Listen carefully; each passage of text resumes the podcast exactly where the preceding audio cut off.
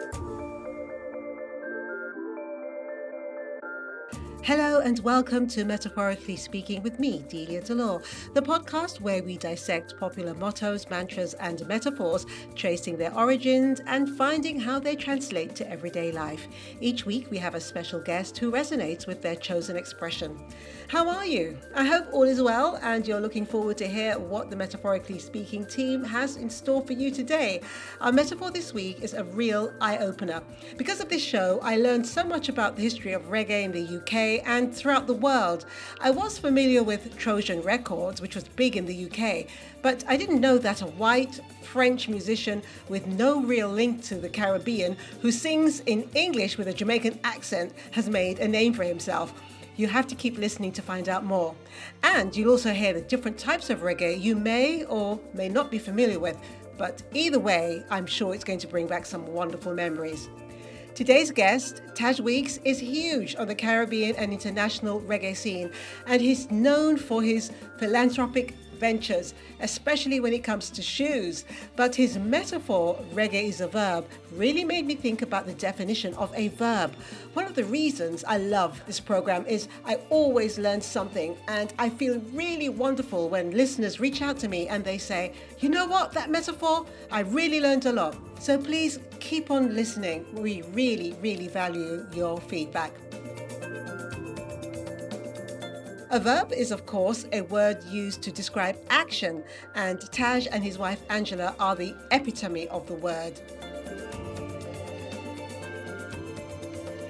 You may have noticed that here at Metaphorically Speaking, we love a good old chinwag with a musician.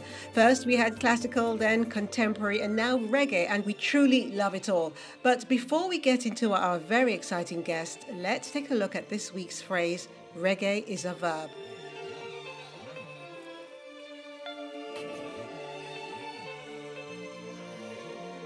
We're going to focus on reggae and how it spread across the world, its impact on people's life and on the artistic landscape. Indeed, for many people, reggae has become a way to express themselves freely.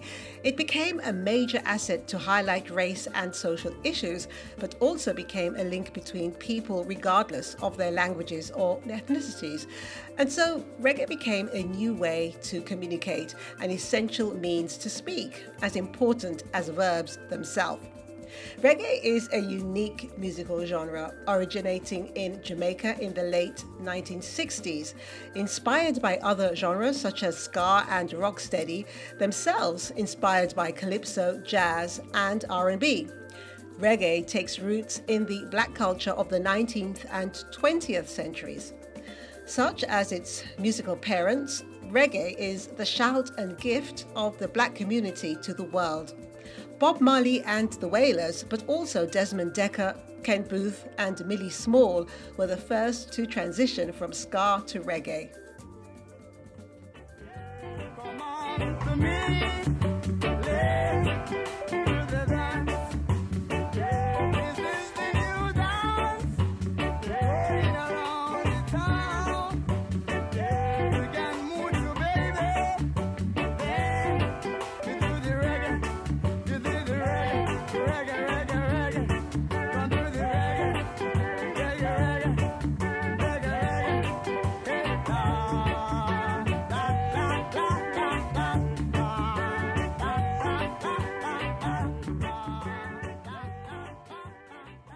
Song you just heard is called Do the Reggae by Toots and the Maytals. It is the first popular song to use the word reggae. When interviewed by Palm Pictures, Toots Hibbert, the frontman of the band, explained the origin of the name reggae. And um, I was in Trenchtown. I grew up in Trenchtown. And um, one day, myself, Raleigh, and Jerry was sitting down, you know, rehearsing. And, and um, I just say, look at that, come on. The, the other guy was next door talking to a girl, and the girl was a nice girl, but just for argument's sake, we, all, we always say trigger, you know, in a, in a, just a little vibe. Someone going on, and you don't to him, say, well, he's, he's reggae. so we just get up and say, well, let's do the reggae rally. Come, let's do the reggae here, man. And we just get up and, you know, and we, that's how the words just come. It's not really, I didn't know it was going to be like that. I saw it in the Guinness Book of Records. People started calling me, uh, you know, after that. So. From what we can hear, reggae started as an adjective to describe someone with a scruffy appearance, but then evolved into the term we all know today. Inheriting from such a peculiar meaning, reggae has always had this maverick connotation, the young Caribbean ready to conquer the world. The growth of reggae also allowed the Rastafari movement to gain in popularity. Rastafarianism has been considered both as a religion and social movement, originating during the 1930s in Jamaica. Its flag, a lion on red, yellow, and green stripes, represents the colours of Ethiopia, the African country who successfully resisted against the European invader and whose last emperor was regarded as the second coming of Jesus or as a prophet. It also represents Pan Africanism, that is to say, solidarity between African countries and the African diaspora across the world. The Rastafari movement therefore used reggae as a medium to send their message of African unity across the world thanks to their most eminent singers Bob Marley, Peter Tosh, and the Melodians.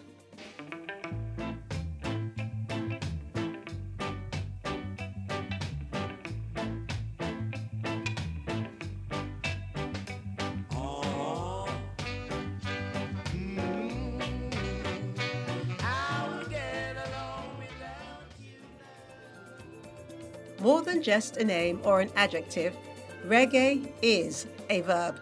A verb because without it, a sentence lacks consistency. Without it, a link is missing. Without it, we're reduced to silence. We lose awareness, understanding, and solidarity. Without these qualities, we lose ourselves as humans. Now it's time for our guest. Inspired by a true passion for music, Taj Weekes creates tunes that not only get you moving, but also make you think. With his own children's charity, They Often Cry Outreach, his message is that of community, generosity, and peace. The last time we met was at a beach in his home island of the beautiful St. Lucia. And I met him with his wife Angela, and I was so surprised to know how much love he has, not just for music, but of course his family, for life, the words he chooses to use to describe life and music, and of course his love for people. We were both in the US when we spoke and caught up. But first, let's listen to Crisis by Taj Weekes.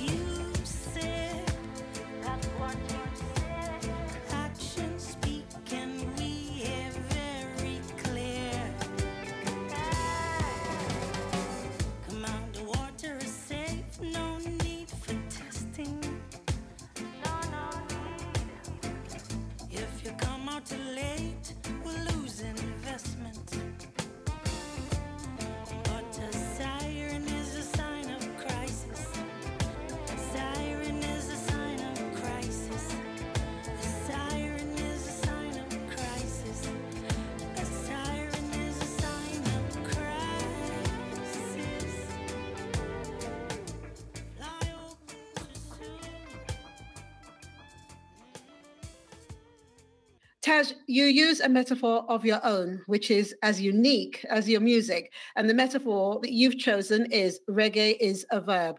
How does this saying impact your life? Um, this is basically what I do. I play music, but there's action and there's movement to it. You know, when I was growing up, the Rastafarian community taught me about community so that I'm actually my brother's keeper. And that what little they had, they tried to engage and help so I kind of follow that same philosophy. So for me, reggae is not just music, it's a doing word. You know, you don't just talk the talk, but you walk the walk. And that's what I try to embody. Well, when I told my team what your metaphor meant, they thought, you know, that's really a different way of looking at it. It's like staring at you in the face. And people underestimate the power of the word reggae as a verb.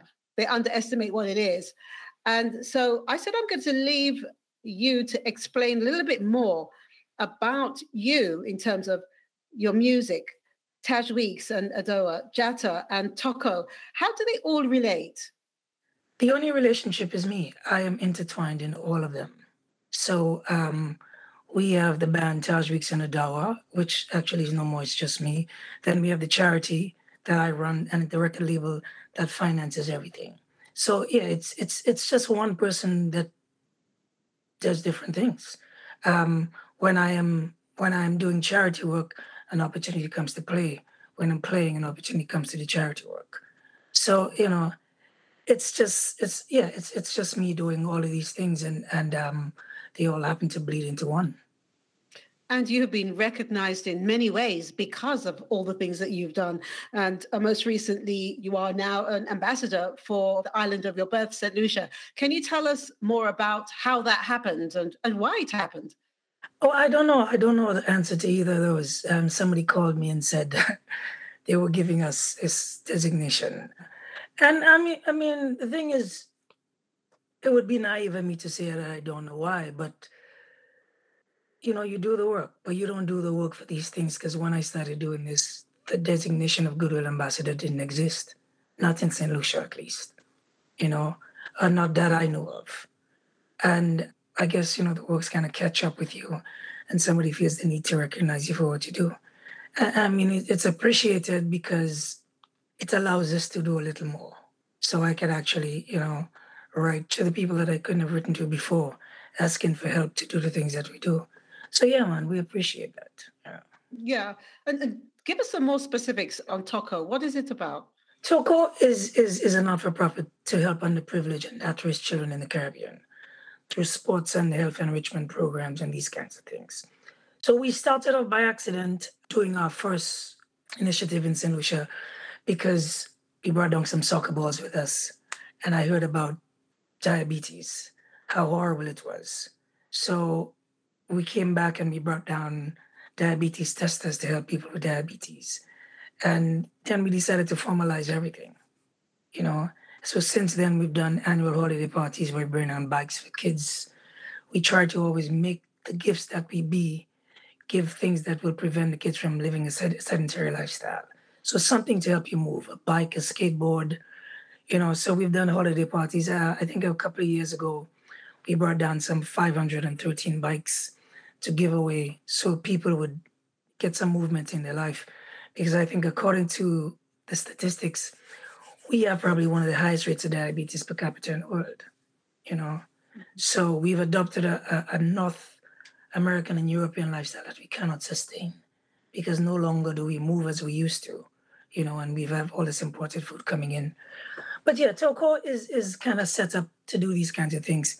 We give um, scholarships to kids to go to school in America, but we do a dental program. We do a spay and neuter program because we have just way too many stray dogs on island. Last week, we sent down 10,000 pounds of food to help the people, you know, who are struggling during this whole pandemic thing. So yeah, we've been we've been doing things. We send down, I think, some 200 tablets to help with online learning, and last year we had a charity where we raised some money, and what we were able to do was partner with government to send 94 children back home who were caught in North America and couldn't make it because campuses were closed, you know, and the rest of the dollars we sent to help children pay their rent or, you know, get a pay their phone bill because for some of them that was their lifeline. But I, I don't remember all the things we do, and I hope I didn't drag on too long. But that's that's no.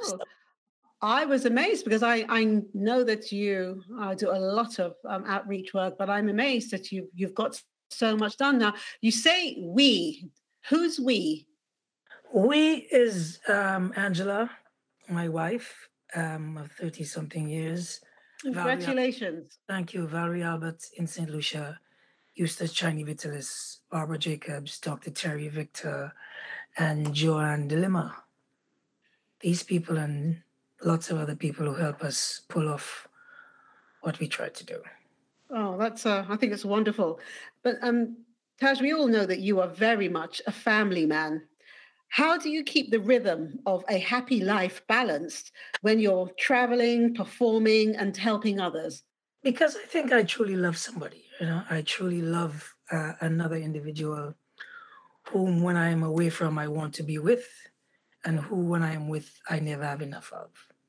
You know, so, so even when I was traveling, and she was traveling as well, because for the longest while she did some um, designing for Victoria's Secret.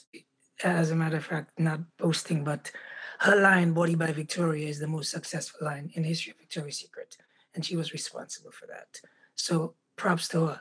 So she was doing her instead of traveling, and so was I.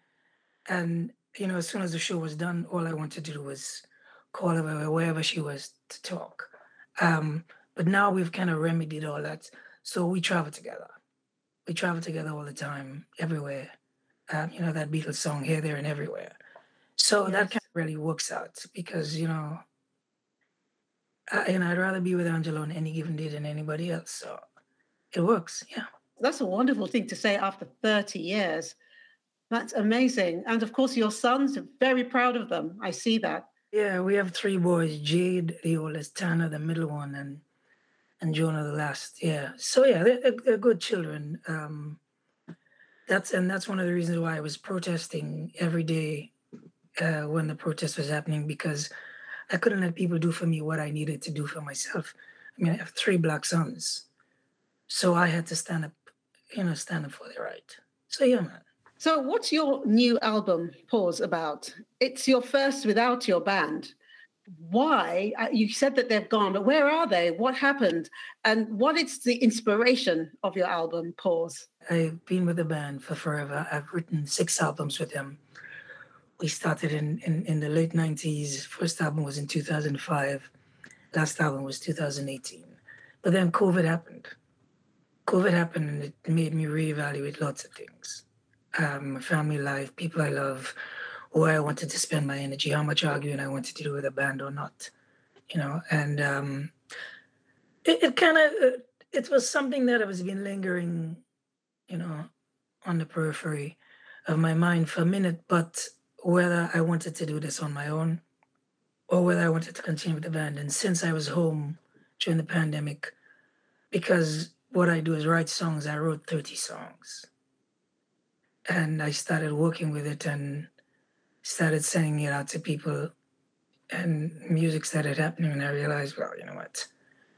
I can do this on my own. Because you know, the thing is there's always this trepidation, this worry when you've been with something for so long um, about leaving it. And at times you question your own talent. Um, but um, I don't have to question it anymore. So that's kind of what happened with the band.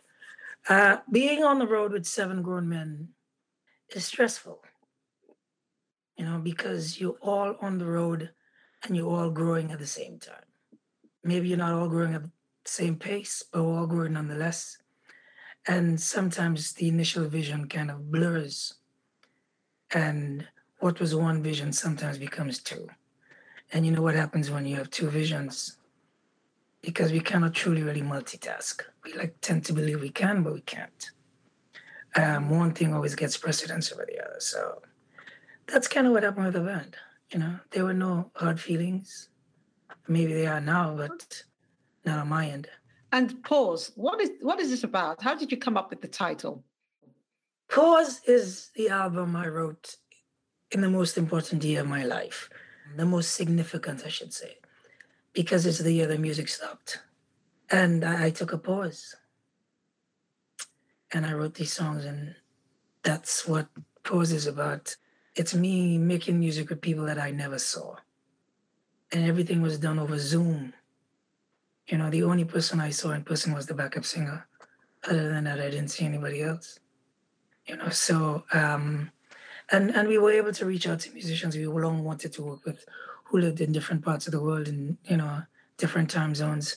And i think we made beautiful music. Oh it's wonderful. I mean i had a, a listen and i have to say it was not what i was expecting. I can't tell you what i was expecting but it was so it was so different. It was refreshing. It was it was like yeah, yeah, I, I can I can agree with you and I can do that because um and one of the main motivations for that too was not only that I was by myself in isolation with lots of thoughts, but it was also that I have we as a band have never had a bad review.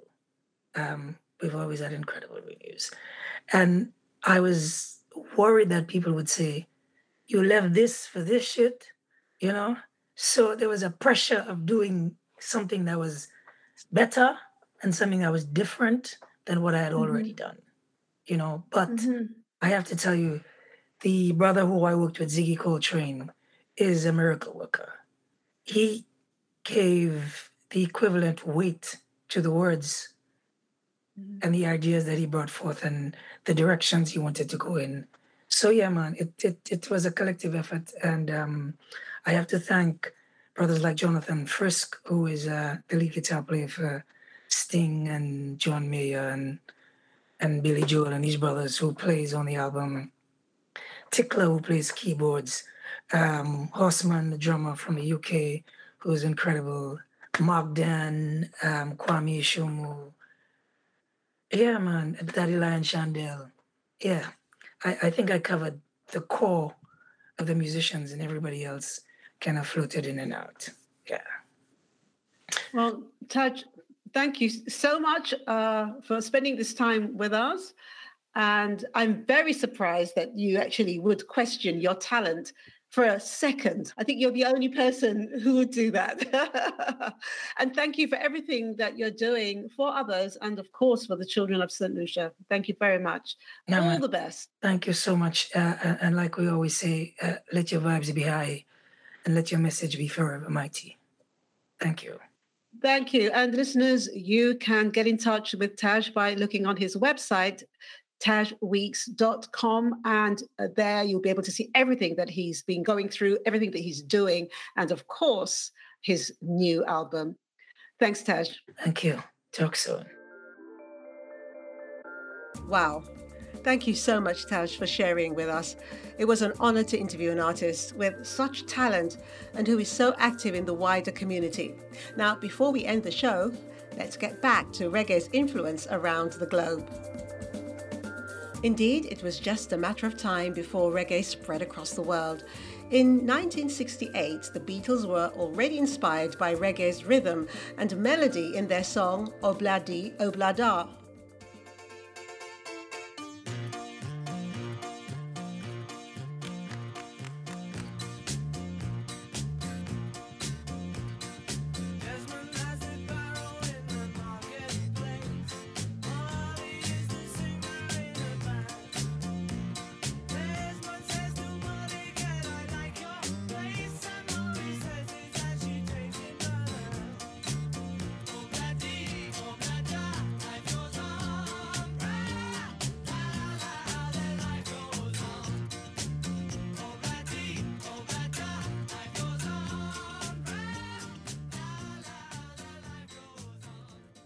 can hear, reggae had a huge impact on Western music, especially in the UK, the home of several Caribbean communities. In the late 60s, before the Rastafari movement grew in popularity, the first European population to listen to reggae were the British skinheads. At the time, unlike now, the skinhead movement was mostly apolitical or leftist, which allowed for people of all races and lower social classes to unite and create a unique music genre crossed between rock and reggae, between England and the Caribbean. One of the most famous examples is the cover of These Boots Are Made for Walking by Symarip.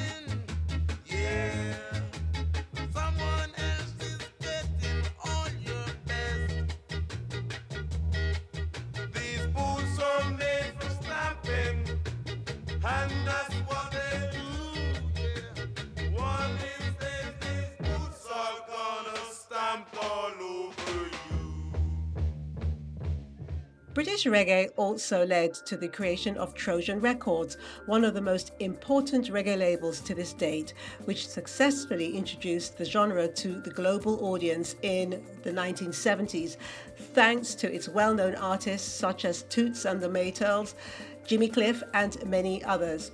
Soon after, reggae expanded to many countries across continental Europe, such as Germany, Italy, and France. Dr. Alban won the hearts of Sweden with his cross between Eurodance and reggae. Iceburn, with their mix of hardcore punk and reggae, made waves in Serbia. The band Izrael brought reggae to Poland. It seems as if every European country had an explosion of this genre into the mainstream, fusing their own tastes and styles to make a unique sound. One of the currently most famous European artists is called Naaman borrowing his nickname from the biblical character. This is a direct reference to the Rastafari movement, which is based on a specific interpretation of the Bible. Now, let's listen to one of Naaman's songs called Outer Road.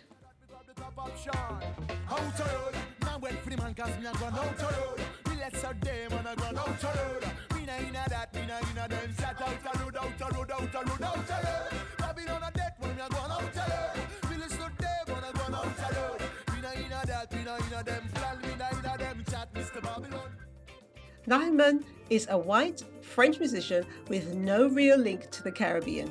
He sings in English with a Jamaican accent and even dabbles in patois. With a passion for reggae having encompassed a largely white Europe, a lot of us might start to wonder if this genre is simply being enjoyed or appropriated we can see just how much reggae influenced the world. It has helped make Jamaican and Caribbean culture become very well known and celebrated on every continent.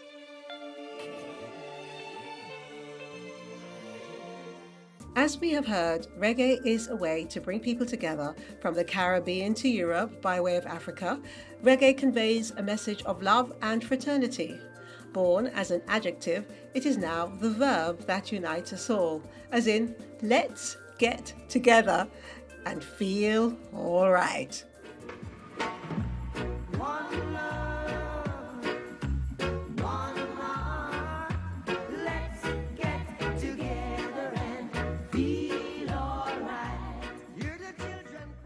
Don't forget, if you'd like to suggest a metaphor for an upcoming show, you can reach me at colourful forward slash presenters forward slash Delia and at Delia at metaphorically speaking dot UK.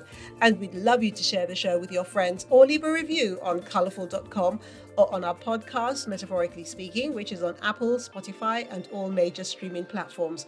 We depend on you to help us grow so we can produce the best content for you to enjoy. Join us for another metaphor next week. I'm Delia Delore. Keep safe. Until then, goodbye.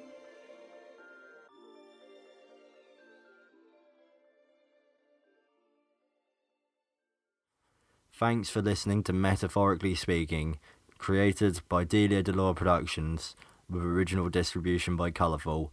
This episode was hosted by Delia Delore and had segments written by Paul Ferrety, script supervisor Sabina Lautrupa Garcia, production assistants and social media graphics by Odua Osemwenke.